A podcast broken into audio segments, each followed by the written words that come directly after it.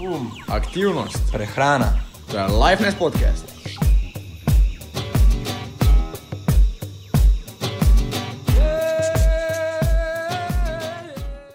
Dobrodošli in pozdravljeni v novi epizodi Lifeness podcasta. Zdaj spet na tej strani sem Blaž in na drugi strani je. z vami je Žan. In zdaj v bistvu, jaz sem Marijo Borožan, pa je v Kopru, je taka, taka malo čudna situacija, naj bi jaz rekel, vse, kaj se trenutno dogaja. Ne. Ja, s tem lockdownom res niso resni. Mislim, samo da lahko to spet vzameš kot nekaj slabega, lahko pa to obrneš v nekaj dobrega, pa nekaj narediš na sebi. Ne. To je vse odvisno od samega, od samega človeka. Ne? Ja, koliko se podrediš drugim. Ne? Zdaj, če kdo ne ve, jaz izvajam april izziv, če lahko malo tako eh, naredim promocije, čist malenkostno. Ne? To mi je lahko z malo hujšete, v bistvu. Ne? Če bi kdo želel. Vedno hujši boste vsak dan. okay, ja, ja, aha, hujša, dobra, dobra. Veš, to, to nisi nikoli tako poštediral. Dobra, dobra, dobra. Zdaj, v bistvu danes glih je tema prehrana, je tako žan? Tako je, ja, res je. Zdaj, na začetku smo nekako mislili, da bi se dotaknili preteklosti našega prehranjevanja, ker se mi zdi to tako ena zelo pomembna stvar, ko nisem še moče niti tako fejs zasledil, da se pogovarja vse v slovenskem okolju. No. Si ti moče zasledil, kaj? Ma, mm, iskreno tudi jaz nisem nikjer zasledil, da bi se kdo pogovarjal, kako smo včasih jedli, da jim rečem 50 let nazaj, pa mogoče 500 let nazaj. Ne? Ja, mislim, najboljše je začeti na začetku. Ne? Samo ne za oni Big Bang varianta, ker takrat še nas ni bilo, ne? ampak rečemo tam, ko smo še hodili po vseh štirih. Ne? Tako je, ja. več ali manj so To- to, sveže živila. Ne? Ja, pa več kot ne se dejansko takrat človek mogel potruditi za svojo hrano. Ne? To, kar je razlika, naprimer, z danes je pač, ko človek pač gre, ne vem, 20 metrov z avtom v trgovino, si vzame tisti vozek, po možnosti čist zraven hoda, gre v trgovino, si nakupi glih, kjer hrano hoče in je to to. Ne? Včasih se je dejansko, smo se, se mogli, smo se mogli ljudje potruditi za našo hrano. Ne? Smo se mogli let, ko blaš, tudi mi dva sva Ja, tekla po gozdu in lovila zajčke. lovila mamute, mamuti Ma- še mamute. bili takrat, žal, spomni se, spomni se. Točno, ja, takrat Pol vi- smo, videla, kako lušno punco, ko je hodila vse štiri, smo z barunglo po glavi udarila. Uh, uh, ah. Smo si jo nesla v dom, ampak, da se vrnemo nazaj k temi, nam prej zatavala. Tako je. Ja, v bistvu takrat so se dejansko ljudje mogli potruditi za hrano in tudi okolje je takrat v bistvu naredilo človeka in ni okolje delo svojega, mislim, in ni človek delo svojega okolja. Ne? Tako je. Tukaj pride to zanimivo dejstvo. Recimo, včasih nismo imeli vedno za jesti pri sebi. Ne? To, kar smo Ja. ja. mogli nabrati, smo mogli ali, ali pa uloviti. No, iz tiste evolucije smo potem nekako uh, začeli, oziroma dobili sposobnost fastinga. Ne? Res je. So, ker fasting To je je dejansko, ena- da ne ješ. Ja, to je ena zelo pomembna stvar. Ne? Zdaj o fastingu boš nam ti kaj več povedal, ker vem, da si ti se tudi ful poglobil v to stvar. Tako je, leh. Dober dodatek je k temu, ko pač govorimo že o preteklosti, ko ni bilo nikoli, mislim, ko ni bilo vedno hrane pri roki, je mogel človek nekako preživeti. Ne? In tako smo začeli nekako uporabljati naše maščobne zaloge. In v tem modernem času, kot je zdaj, smo to poimenovali fasting. Res je. In takrat v bistvu tudi ni bilo toliko maščobe, ki je nevarna za nas, ne? Ja. ker je dejansko človek tisto maščo- maščobo po večini Živali, porabo, ne. oziroma v tistem. Ja, živali. Pa še fora je, v bistvu, da v tistem času je bil človek, ki je bil debel, je bil v tistem času dejansko najmočnejši. Ja, zato ker je bil debel iz mišic, ne pa debel iz maščobe, po mojem. Ne? Več ali manj. Ne, jaz pa, jaz pa govorim glih obratno, da človek v tistem času, ki je uspel uskladišiti največ Aha, maščobe, aha. je bil najmočnejši. Razumeš, zakaj ne? A, to, dejstvo ne, je pač najbolj bogat, ne? največ hrane je imel okoli sebe. Ne? Ja, dejansko je bil najmočnejši v tistem plemenu, karkoli je takrat bilo. Alfa samec, ja. On ni rabo z barunglo po glavi, ampak so kar same hodile k njemu. torej, a player v današnjih časih. Ja, veš, eh, ljubezen gre skozi želodec, pravijo. Ne? Mislim, da je to že ono prazgodovinsko v bistvu. Ne? Zdaj pa vemo, iz kje izhaja ta iz. Ta lego. Ja, dvomim, da se je že takrat to pojavilo, ampak ja, ja dosti možno. Ne? In da se preselimo, ne vem, ker predvsej časa naprej, bi jaz mogoče izpostavil Egipt, pa tiste čase. Ne? Dobro. povem. Ker v bistvu takrat, ja, ker v bistvu takrat, ko se je gradila tista civilizacija, bla, bla, bla, pa se je pojavila spet druga skrajnost, ko pa so vladari imeli neomejeno oziroma zelo dosti hrane in so sužni živeli v pomanjkanju. Ne? In takrat se je? pojavila, ja, takrat se je pojavila ena stvar, ki je zelo zanimiva, pa mislim, da se še tako malo se dogaja še danes. Ne? To pomeni, da so bogati ljudje jedli raznovrstno hrano, eh, dobro pridelano hrano, tisti sužni so pa ponavadi dobili tiste bogato energijske ostanke. Ne? In zakaj sem to izpostavil? Zato, ker se mi zdi, da se to še dan danes dogaja. Ne? To pomeni, tisti, ki so malo bolj premožni, si privoščijo bolj kakovostno hrano, ne? v obliki, ne vem, grejo v trgovino, si kupijo najkakovostne bio izdelke, bla, bla, bla. Tisti okay, manj, manj bogati pa si pač zaslužimo samo McDonald's. Ne? Pač v narekovaji, seveda. Ne? Samo dan danes je mogoče malo lažje priti v krog v tako, ne, tako imenovanih bogatih. Ne? Ja, včasih ni bilo tak, to tako enostavno. Veš, kako, Vem, da, naprimer, povej, povej. tako kot si se rodil v familiji, če si se rodil v revni familiji, je bilo to tone. Nisi Ja, mogel več, ja. več kot toliko vplivati. In tvoja energijska poraba je bila, po mojem, takrat 10 tisoč kalorij na dan. Glede na to, da si bil sužen, ki je gradil tiste piramide Tako na je, ja. 40 stopinjah Celzija. Ne. res je, res je. Mislim, je bilo kar težko. Ne. In pol imamo še eno stvar, ki pa je pol srednji vek, ko pa so bili kmetje, pa tisti, ki so bili nad njimi, ko pa je bila spet podobna zadeva, ampak vseeno malo drugače, ko pa so v bistvu kmetje jedli bolj zdravo od pa tistih, ki so bili bolj bogati. Ne. Kmetje Ja. so si v bistvu gojili svojo hrano, sicer so bili v pomanjkanju, ampak pomanjkanje ni nujno slaba stvar. Ne. Ja, res je, tako kot zdaj. Ne? Tudi zdaj, če načeloma ljudje, ki imajo, bolj, ki imajo svojo hrano, svoj vrtek, svojo nivico, več ali manj je bolj zdravo, ne? ker je domače, ne predelano, ne pošpricano. Tako. Ja, res je. In takrat se je v bistvu dogajalo to, da so tisti bolj premožni, tisti kralji, kraljice, bla, bla. Če pogledamo slike, lahko vidimo, da so po večini vsi bili malo bolj obilni, ne? ker so pojedli. Imeli so isto, kot imamo zdaj, neomejeno hrane, živeli so lepo lahkotno, hrana je bila za njih neomejeno, maščobna hrana, visoka energijska gosta in se je pa zgodilo to, ko se ene. Ja, samo zdaj, zdaj razlika je ta, da lahko si bogat, lahko si bolj reven. V obeh primerih imaš možnost biti in debel in suhne. Ja, res je. In zakaj je Gobec?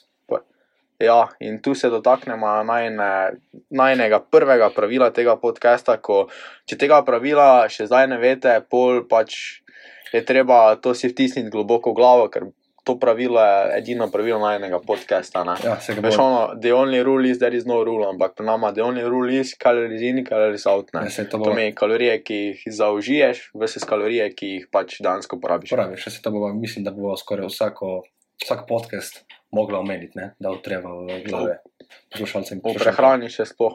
Tako. Definitivno. Mislim, na koncu boš že zbudil ob dveh zjutraj, dva focna, pa bo rekel, kaj je že kaj za kaj, kaj, kaj. Kaj? Ja, točno tako. Na mesto dobro jutro bo kalorizin in lahko noč bo kalorizat. Ja, hvala Bogu. To, če dosežemo, je zelo taka plemen, plemeniti izziv za nas dva. Ja, se- vsem lahko tudi mogoče olajšamo stvar. Ne? Mislim, lahko je zdravo, ma čim bo kalorizin, kalorizat, bo šla teža dol, lahko tudi šit, ne, ma če bo kalorizin, kalorizat, pač teža bo šla dol. Hočeš, Ja, no, hočeš, ampak- nočeš. Le, če že govorimo o preteklosti, pa to mogoče ni čist tema za prehrano, ampak meni se zdi, da je dan danes že ful postalo, ker včasih veš, včasih so imeli tisti lifespan, pač kako dolgo živijo, je bil ful kratek. Ne? Ja, Dan, danes smo prišli do, ja, ja, danes smo prišli do tega obdobja, ko je pač lifespan full veliki in se mi zdi full bolj pomembno quality lifespan. Ne. To mi dejansko, kako kakovostno ti živiš in če ti ješ pač bolj nezdravo, se vsi vemo, bomo zdaj naštevala, kaj se, se ti lahko zgodi. Mislim, že zdrava kmečka pamet ti pove, da pač če ješ bolj zdravo, bolj nepredelano, pač nimaš kaj za zgrešiti bolj kot ne. ne. Pač razni kalorizin, Seveda. kalorizat. Ne. Seveda, seveda. Pač moraš, prva stvar, moraš vedno pogledati, kaj vneseš vase. Ne? Vse tvoje telo, tvoj organizem. Ja, če daš šit stvar vase, ne moreš pričakovati vrhunske rezultate. Ne? Ja, res je. Tvoje, tvoje telo, tvoja pravila. In za razliko od, naprimer, avta, ki ga lahko neseš popraviti, mu lahko zamenjaš del našega telesa, žal še ne moreš zamenjati. Ne? Zamenjati ne, lahko kaj popraviš, lahko kaj izboljšaš, zamenjati pa ne všlo. Ampak to so, to so bolj taki mali servisi, ne? Vse se dogajajo tudi veliki servisi, ne? Ampak bolj kot ne so taki mali servisi, ti kaj menjajo, ti kaj ono. Tako je. ono. Tako, tako. Kaj pa, Mislim, omenili bi tudi danes načini prehranjevanja, ne? torej kakšne vrste prehranjevanja poznamo. ja, Kaj? ja, res je. Kaš, ka, kakšne vse te diete si že probal, ki imajo ime? Oh, mislim, probal sem svašta, ne? probal sem vegansko, probal sem vegetarijansko, probal sem keto, probal sem, če lahko tu še rašlenimo LCHF. Uh, to bi nekako bilo to. Zdaj, mogoče da povzamemo, kaj vse to sploh je. Naprimer, ne. Keto je v bistvu način prehranjevanja, kjer je večina tvojega jedilnika sestavljena iz maščob, to pomeni, da pač zaužiješ oglikove hidrate do nekje 40-50 gramov na dan, Tako je. pomeni samo zelenjava, ne pretiravamo z nekim sadjem, še sploh ne, mogoče delno kakšne borovnice, to boš ti več vedel. Ja, jagodičev je. Jagodiče je good to go, sam spet v menjah. Ja, godičuje. Ja, ja, ne pretiravati, tisti 40-50 gramov je zlato pravilo. V bistvu s keto načinom prehranjevanja je še med delno neraziskanimi načini prehranjevanja. Ni za to stvar, ko bi rekli, ok, to pa definitivno deluje, zato pa zato. Pač imamo eno teorijo, ki pač mislim teorijo je. Teoretično tudi pravilna, da pač ketoni preko ketonov, ker naše telo začne proizvajati ketonska telesca, povečamo našo porabo maščob. Ne? Ampak Tu pa spet stopi edino pravilo naj, našega podcasta. Zdaj, moče bi dala več tisto, edino, edino pravilo našega podcasta je, pa tišina, da oni si v glavi več to dansko povejo. Edino pravilo našega podcasta je, Calories in, calories, calories out. out. Ja, To je to. Iztisnemo. Ne? Zdaj, kaj si še prvo, LCHF je pa v bistvu podobno, zelo podobna stvar ketoju, s tem, da pač si malo manj omejen z oglikovimi hidrati. Ne? To pomeni, da ne izločaš oglikove hidrate. Samo če da povemo, kaj oglikovi hidrati sploh predstavljajo. To so vsa, naprimer, škrobna živila, sladkor, sadje, Sadje, vsa. Vsa, vsa živila, v bistvu, ki vsebujejo sladkor, lahko je to fruktoza, torej sadni sladkor, Škrob. lahko je to glukoza, naprimer, lahko je tudi škrob, ja, seveda. Stročnice in tako tudi. vsebujejo. Strošnice so tudi, ker. Ja. In v bistvu pri vsem keto LCH, LCHF je v bistvu stvar, da pač ti izločiš neko skupino živil, načeloma. Ne? Če pogledamo zelo grobo. Ne? Tako je. Rečeš enemu ne, in drugemu rečeš ja. Sej, če, Ja. ja. če pogledamo tako več ali manj, ali ljudje se bolj osredotočijo na oglikove hidrate, ali pa bolj na maščobe. Vse drugega praktično nimaš, beljakovine morajo biti zdaj visoke, da povečamo sintezo MPS oziroma masloprotein sintesis, torej sintezo beljakovin, da naše telo čim manj posega po naših beljakovinskih rezervah. Ne? Tako je, res je. Tako Da, Zdaj, Žan, kaj si pa ti probo? Ma, jaz sem največ časa sem v keto svetu, sem pa tudi probal. Uh, Ne, čakaj, čakaj, čakaj. A si rekel keto? Oj, oj. Groza, ne? To, to, to, je, to je zdaj bil sarkazem za vse, ki poslušate, ker uh, mi dva z uh, mojim žančem imamo take malo debate, ne? jaz ga včasih tako malo prcam s ketom. Ja, povej, prosti. nič, nič. Tudi imel sem, tudi sem sprobal LCHF. Uh, sprobal sem tako obično, uh, tale petdnevni obrok, nobena posebna vrsta prehrane, ni keto, ni to, ni uno. In to je dejansko to. Ne?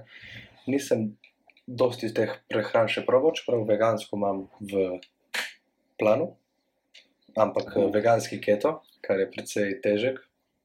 Ampak to je vse za, začasno. Ne? To si pa zadal visoki cilj. ne. Uh, vegansko sem še jaz pozabil razložiti, pa omeniti. Ja, Tu je veganska, tudi taka. zanimivo. Povej, povej.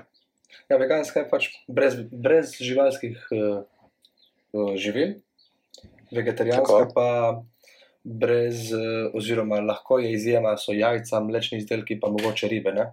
odvisno od katerega Ja, ja, za- vegetarijanca. Zato imaš tudi en način prehranevanja vegetarijanski, kjer lahko tudi uživaš piščančje meso. To je dejansko vegetarijanski način prehranevanja, Kako ker imaš to? več različnih načinov. Uh, ne vem točno, kak je izraz, to si me zadovo, ker sem pozabil, ampak imaš lakto vegetarijance, imaš ovo vegetarijance, imaš lakto ovo vegetarijance, imaš še en način. Ja, mi, to, to, to, sem- ja, ja, pa še en je za piščance, to sem nekje prebral, že mislim, da kar nekaj dolgo na časa nazaj, ampak v bistvu cel princip veganskega, vegetarijanskega ne sloni na dobenem večjem izključevanju skupine živil, meni kot oglikovi hidrati, ker še vedno lahko vzameš, eh, zaužiješ dovolj oglikovih hidratov, beljakovin, maščob na vegetarijanski, veganski prehrani. Mhm. Se pa izključuje v bistvu živalske proizvode, tako si povedal, ne? po skupinah. Naprimer. In zdaj veganstvo je tisti ultimativni, ultimativno izključevanje mnogih vrst živil. Ne? Pač jaz sem to probo, sem bil, rečemo, da sem realno bil vegan pol leta, ne? zdaj Mhm. seveda več nisem. Zdaj, zakaj več nisem, ne bi se spuščal v te debate, ker preprosto sem pogruntil, da to, kar težimo mi dva na podkastu, se reče balance. To pomeni, da najdeš, greš neke ekstreme, zdaj, ni treba iti v ekstreme. Če poslušaš najmen podcast, boš odkril, da ekstremi, pač tako smo jih mi dva doživela. Če boš to dejansko začel razmišljati o tem, boš pogruntil, da ti ni treba iti v ekstreme, lahko najne izkušnje prenašaš v svoje znanje. Tako je. Uh, in v bistvu nisem več vegan, zato ker sem začel poslušati svoje telo. Če se mi je zaluštalo nekaj, sem pač to pojedel. Nisem se več omejeval. Definitivno pa je veganstvo taki trajnostni način prehranevanja. Ne, ne bi rekel, da je nujno zelo slab. Ne. Mislim, sploh ni slab, v bistvu. Ne. Dejansko ni slab, ne? tukaj je samo ključno vprašanje, ti ustreza in če si vesel. Jaz Ja, mislim, da je to res to. je. ne. Isto kot pri keto, LCHF, Točno to. Važno pri dieti je, da grejo kile dol oziroma gor, kakor imaš ti cilj, da ti je všeč in da deluje. Mislim, da deluje. Delovalo bo tako in tako, kakor si ga boš ti ustvaril. Ampak moraš biti tako uživati. ja, vesel si pa tak, da ti v bistvu način prehranevanja ne na drastično posega po tvojem načinu življenja. Ne. Tako je. Da To, to se mi zdi najbolj pomembna stvar. Ker, naprimer, če pogledamo veganstvo, ne, zelo si omejen, pol, naprimer, ko greš, ne vem, katero koli gostilno jesti, pač, hvala Bogu, se zdaj že dogaja premik tudi v to smer. Ker Mhm. mislim, da se tudi vegani, ne govorimo o ekstremistih, ampak da se tudi vegani zaslužijo, pa če so se tako odločili, naj pride v gostilno, pa si nekaj veganskega naroči. Hvala Bogu, koliko sem zdaj spoznal to sceno, pač ne obsojamo dobenega. Če si tako odločil, super. Uh, da pač poznam to sceno, naprimer, ima že dosti restauracij ponudbo veganskih sirov, uh, veganskih variant, ampak spet tu pa se poraja eno drugo vprašanje, tako malo sporno. Ne? Če so ti veganski nadomestki dejansko boljši kot pa dejanski živalski produkti? Ne? Ja, vprašanje tukaj je potem, koliko so ti veganski izdelki predelani. Ne? Tukaj to veliko vprašanje. Mislim, moraš se zavedati, da če hočeš ti en dober veganski nadomestek mesa, je to aditivov in stvari dodanih noter. kemikali, Znam, po domači vam rekel, še pa još ne, to pomeni veliko. Ne. nažalost, res. Za vprašanje, vprašanje, če ni boljše pol iti na kako farmo, le ne govorim za dobenega vegana, ne rabite me poslušati, to je samo teoretično gremo skozi. Ni boljše iti na neko farmo, si privoščiti nekega piščanca, ki je žival mogoče boljše življenje, kot bomo mi dva kadarkoli ga živela, pri eni babici, ko ga je skozi čohala, ga skozi imela rada in je pač na primer umrl zaradi starosti. Viš, Zakaj pa ne? To, Zakaj, to se no, pa tudi jaz sprašujem. Ne? Ker, dajmo reči, veliko veganov je veganov zaradi občutka in počutja do živali. Ja, Torej, žal mi je, kako tretirajo in kako ravnajo z živalmi v teh tovarnah. Ne? Zato so oni vegani. To se potem vprašam, če pride vegan na kmetijo, kjer kava mora biti pomozena, ki če ne se lahko uh, unamejo, dojke, ne? Mhm. torej tisto mleko ni bilo prisiljeno vzeto, ni bilo pod stresom, torej tisto mleko bi moglo biti tudi v redu. Ne? Tako, Ali res je. pa, dajmo reči, med. Med je živalskega izvora, ga delajo čebele, ampak čebele brez človeškega posega oziroma pomoči ne bi tako dolgo živele. Se Dejansko. strinjam s tabo, ti pa moram povedati en argument, ki bi ti ga vsak vegan, na primer, povedal. Reče samo čist v enem stav, stavku supply and demand. Ne. To pomeni, če ti kot potrošnik zmanjšaš demand, bo tudi v bistvu supply se zmanjša. To pomeni, se strinjam do določene mere z njimi, ker pač to, kar se dan danes dogaja, pa ne pravim samo živalskimi proizvodi, lahko je tudi z zelenjavo, pač z vsemi stvarmi. Mi jemo zelenjavo, ki je prepotovala, zdaj pač je bila ta zgodba s Sueškim prekopom, ne vem odkot ne. Pol sveta. Ja, in zdaj še tista ladja, ko je on rekel, hold my beer, pa je pošrek po strani postavil, pa zaprl, za vprašanje, če ne imamo tisto hrano še zadobili na naše police. Ne? Ja, boh ve, kaj je prevažano. Ja, to je tudi res. Ampak pustimo teorije zarote, to se Tako bomo spuščali. Ja. Zdaj, bistvu, ostala smo torej pri tem, da izključevanje živil bi jaz na kratko povedal, v nobenem primeru, mislim, je v primerih dobro, ampak bi se na vašem mestu tega izogibal. Sem sam dal to skozi, pa žal tudi. In mislim, da temu, kaj mi dva težimo na tem podkastu in se reče balance, bo najboljše za vse. Balance je dejansko vse. Ne? Sej, lahko si vegan, lahko si keto, pa bodi ne vem, pol tedna vegan, pol tedna keto. Ne? To je Ja, res Ne rabiš tudi, ne- nekateri mislijo, da on je keto, torej bo celo življenje keto in je vsak dan cel dan keto. Ne, Ja, to ni res. Ne? Lahko jem štirikrat na teden keto, trikrat ne. Lahko jem enkrat na teden keto, lahko jem šestkrat na teden. balance. In Balance. najbolj najpomembnejša stvar se mi zdi, da nisi dolžen dobenemu razlagati, zakaj pač ješ tako, kot ješ. Točno To je pač le tvoja, tvoja stvar. Zdaj, ok, ne rečem, ok, si ful prekomerno težek. Te nekdo pač vpraša, kako ješ, ker ga zanima za tvoje zdravje.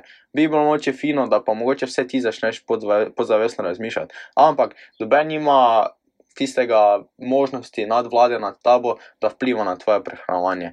Brez skrbi reči, pač jem to, kar jem, jem zato, ker meni to ustreza in to je to. Ne rabiš dobenemu razlagati, zakaj tako ješ. Točno tako. Zdaj, meni ima Coach Greg, ko ga že vsi poznamo, ima zanimiv način eh, prehranjevanja, ki ni keto in je dokaj normalen. Ne? On govori o low calorie, big volume, nizkokalorične z Res velikim je. volumnom. Ne? Kar Res dejansko je, ni pa, slabo. ne, niti podrazno. Pa za sebe govori, da je king of fiber. Ne? Tako je. To pomeni, da pač, kaj ima najmanj kalorij, je zelenjava. Veliko zelenjave lahko poješ, ni važno kakšno, ampak to itak je za moj pojem je zelo ključna stvar, da moraš vsak dan pojesti vsaj nekaj zelenjave, ne? če želiš zdravo telo in dobro počutje in tako dalje. Definitivno tu se lahko dotaknemo znanstvene podlage za to, ker v bistvu vlaknine so odgovorne za zdravo počutje naše mikrobiote. Ne? To mi preko mikrobiote pa lahko mi tudi vplivamo na naše počutje, na naše ostale funkcije v telesu in zaradi tega je pač visoka vsebnost vlaknin prehrani, ki se jo danes pač. Maj, ful, ma, vlaje, tu zdaj povem moje iskreno mnenje. Jaz mislim, da največja napaka industrije je to, da je calories in calories out, pa druga napaka, da se po, pomanjkljivo v bistvu poudarja pomembnost eh, vlaknin. Ker če pogledaš kjerkoli In džumo mikrobiome, ne. Ja, ker če pogledaš kjerkoli džumo plakate, karkoli, bo na prvi sliki Milka, bo na prvi sliki tista Polika, bo na prvi sliki ne vem, nekaj takega, da bi videl, kje je lokalno zelenjavo, karkoli na plakati še nisem zasledil. Ja, to pa je res, ne, se popolnoma strinjam. Mikrobiom, naše bakterije, ki jih imamo v telesu, ima zelo veliko vlogo. Ne, ne samo Definitivno, za počutje, za uh, tole zdravje, torej za imunski sistem. In konec koncev, če mi lepo hranimo naš mikrobiom, bomo tudi hitreje dosegli naše rezultate. Ne? Ja, vpliva tudi na presnovo. Če zdaj ne bi to, to nekaj kot nekaj čudežnega predstavljal, ne, ker to mi gre puno živce, kot da je to nekaj čudežnega, zdaj poje več vlaknin, da bo skušal, še vedno first rule, ampak lahko pa ti pomaga, že s tem, da ti pač vlaknine podaljšajo čas eh, presnove hrane in pač zaradi tega si moče tudi manj lačen. Ampak ja, se strinjam s tabo. Tako je, to je taka, eh, tak dodatek, oziroma dodatek pomoči, da mu rečem, ki pride zelo prav. Definitivno. Všeč pa mi je, ne vem, pa če mogoče poznaš Will Tennyson. Ja, seveda. Tudi on, on ima tudi zanimiv način prehranjevanja, ki mi je tudi tako dober. On pa pravi tako: ti pusti makrote, makroti nas ne brigajo, sledi kalorijam. Ampak pomembno je, da zaužiješ beljakovine, ki jih potrebuješ, torej ta makro je edini pomemben, Kar se pa zgodi s hidrati in maščobami, pa ni važno. Ne? Važno, da ti zadaneš svoje beljakovine, ok, obvezne maščobe, ampak itak vedno dodamo nekaj maščobe v solato, da popečemo nekaj mesa in tako. Ja. So vedno prisotne maščobe in to je to. Zadani svoje je. kalorije, beljakovine, ki so obvezne in tukaj konec eh, kompliciranja. ne. Balance, k vsemu. Balance. Tako. Tada, na tej točki mislim, da smo danes predelali res ogromno stvari, pa mogoče bi mikrobiom oziroma našo mikrobioto pustil za en drug podcast, Se da se ji celoti posvetimo, ker si zasluži še pa več. Ne? Tada si za danes svoj podcast. tako je. De, definitivno, po mojem, celo dva v dveh delih. Ne? Dve epizode, veš, tisto gospodar prstanov, ne, gospodar vašega telesa, ena pa gospodar vašega telesa, dve, ne. To bi continued. To be continued. Je. Ta na tej točki bi jaz eh, zaželel en lep dan, lep večer, eh, dober tek. Dobro jutro, ne? Za nas dva dobro jutro, zdaj jaz sem kavico že spil za zmes, veš. Aha, Imam jaz, kavico porihtano. jaz pa imam zelen čaj tukaj zraven. Je čaj, upam, da je zeleni, ne. Zelen čaj, seveda zelen. Ja, valjda, vse sem vedel, ne, zato sem rekel. Tada, do naslednjič vam želimo, tako smo rekla, eno super življenje, pa se čujemo.